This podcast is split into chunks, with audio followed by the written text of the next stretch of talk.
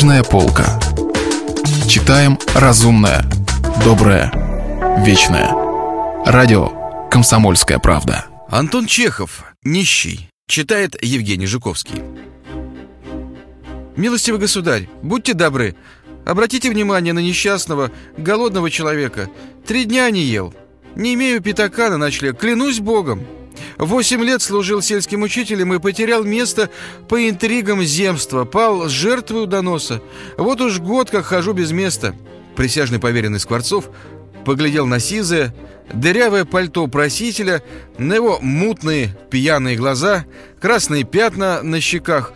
И ему показалось, что он раньше уже видел где-то этого человека.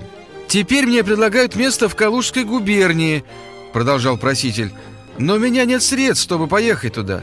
Помогите, сделайте милость. Стыдно просить, но вынуждают обстоятельства».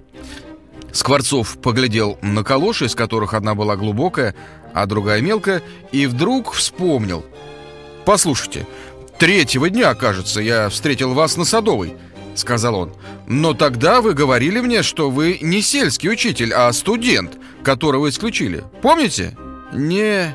нет, не может быть», — пробормотал проситель, смущаясь. «Я сельский учитель, и, ежели желаете, могу документы показать». «Будет вам угать», вы называли себя студентом и даже рассказали мне, за что вас исключили. Помните?» Скворцов покраснел и с выражением годливости на лице отошел от оборвыша. «Это подло, милостивый государь!» — крикнул он сердито. «Это мошенничество! Я вас в полицию отправлю, черт бы вас взял! Вы бедны, голодны, но это не дает вам права так нагло, бессовестно лгать!» Оборвыш взялся за ручку двери и растерянно, как пойманный вор, оглядел переднюю. «Я «Я не лгус», — пробормотал он. «Я могу документы показать». «Кто вам поверит?» — продолжал возмущаться Скворцов.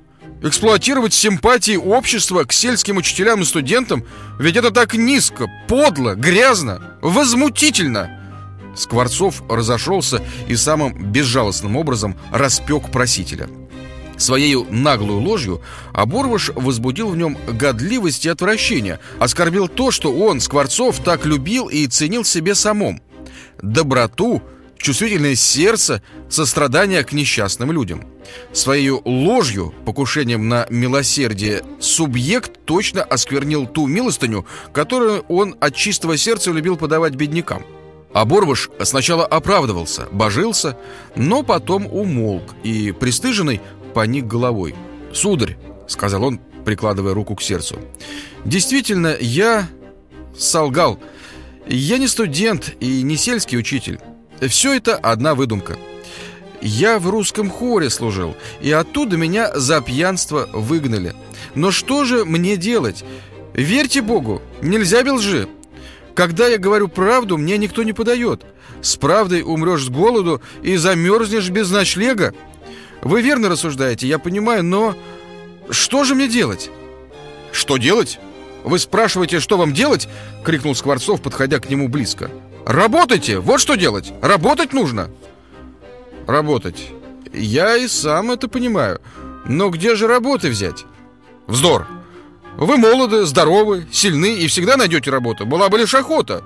Но ведь вы ленивы, избалованы, пьяны. От вас, как из кабака, разит водкой. Вы изолгались и стрепались до мозга костей и способны только на попрошайничество и ложь. Если вы и соблаговолите когда-нибудь снизойти до работы, то подавая вам канцелярию, русский хор, маркерство, где бы вы ничего не делали и получали бы деньги. А не угодно ли вам заняться физическим трудом? Небось, не пойдете в дворники или фабричные. Вы ведь с претензиями. Как вы рассуждаете, ей-богу? проговорил проситель и горько усмехнулся. Где же мне взять физического труда? В приказчике мне уж поздно, потому что в торговле с мальчиков начинать надо. В дворнике никто меня не возьмет, потому что на меня тыкать нельзя. А на фабрику не примут, надо ремесло знать. А я ничего не знаю. Вздор. Вы всегда найдете оправдание. А не угодно ли вам дрова колоть? Я не отказываюсь. Но нынче и настоящие дровоколы сидят без хлеба. Ну, все тунеядцы так рассуждают. Предложи вам так откажетесь. Не хотите ли у меня поколоть дрова? Извольте, поколю. Хорошо, посмотрим, отлично Увидим Скворцов заторопился и, не без злорадства, потирая руки, вызвал из кухни кухарку «Вот, Ольга!» — обратился он к ней «Поведи этого господина в сарай, и пусть он дрова поколет». А пожал плечами, как бы недоумевая, и нерешительно пошел за кухаркой. По его походке видно было, что согласился он идти колоть дрова не потому, что был голоден и хотел заработать, а просто из самолюбия и стыда, как пойманный на слове. Заметно было также, что он сильно ослабел от водки, был нездоров и не чувствовал ни малейшего расположения к работе. Скворцов поспешил в столовую. Там из окон, выходивших на двор, виден был дровяной сарай и все, что происходило на дворе. Стоя у окна, Скворцов видел, как кухарка и оборвыш вышли черным ходом на двор и по грязному снегу направились к сараю. Ольга сердито оглядывала своего спутника и, тыча в стороны локтями, отперла сарай и со злобой хлопнула дверью. «Вероятно, мы помешали бабе кофе пить», — подумал Скворцов. Эккое злое создание. Далее он видел, как лжеучитель и лжестудент уселся на колоду и, подперев кулаками свои красные щеки, о чем-то задумался. Баба швырнула к его ногам топор, со злобой плюнула и, судя по выражению губ, стала брониться.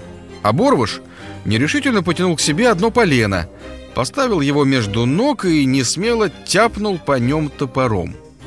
Полено закачалось и упало.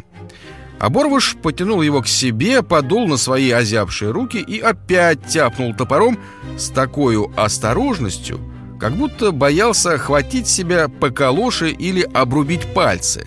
Полено опять упало.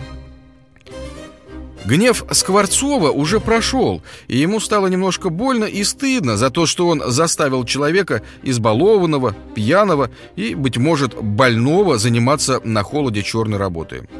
«Ну ничего, пусть», — подумал он, идя из столовой в кабинет. «Это я для его же пользы». Через час явилась Ольга и доложила, что дрова уже порублены.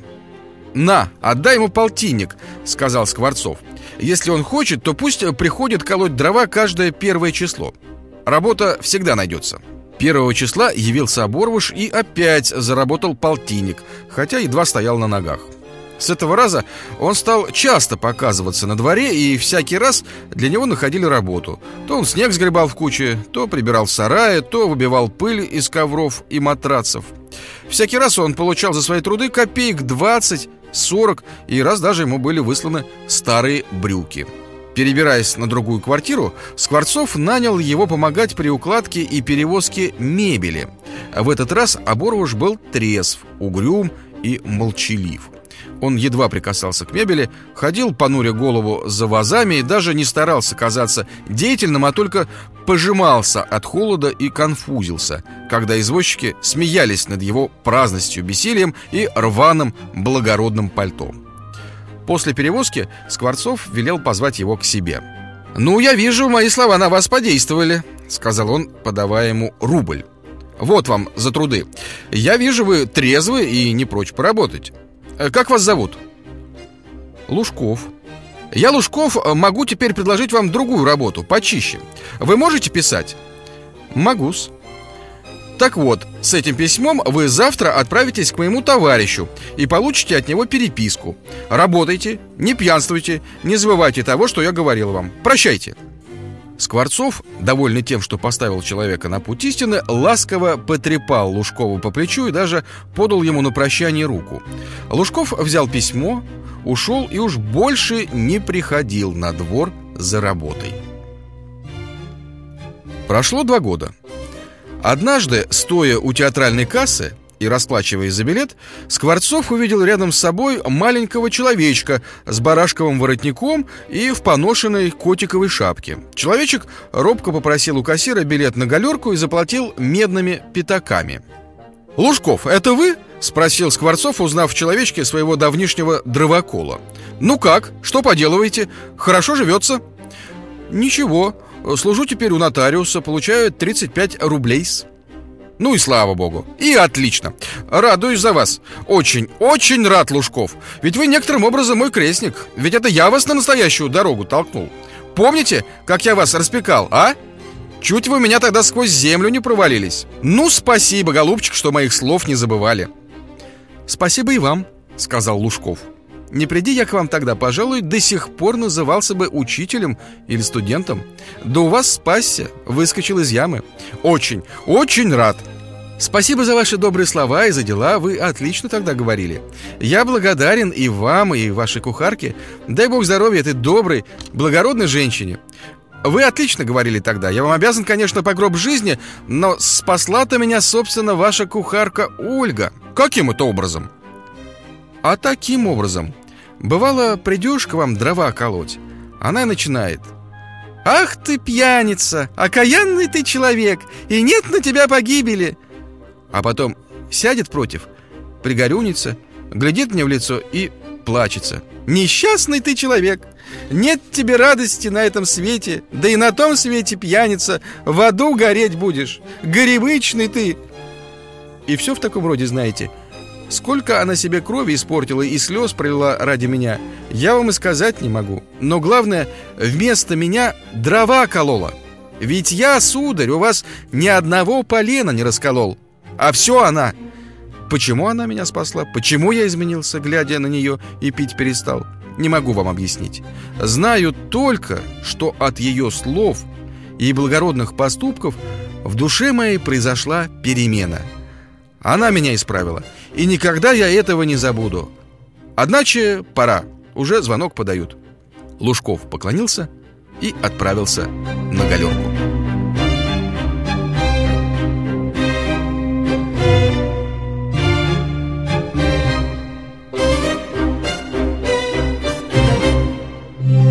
Если вы пропустили главу любимого произведения или хотите послушать книгу целиком, добро пожаловать к нам на сайт kp.ru слэш радио раздел «Книжная полка». Книжная полка. Читаем разумное, доброе, вечное.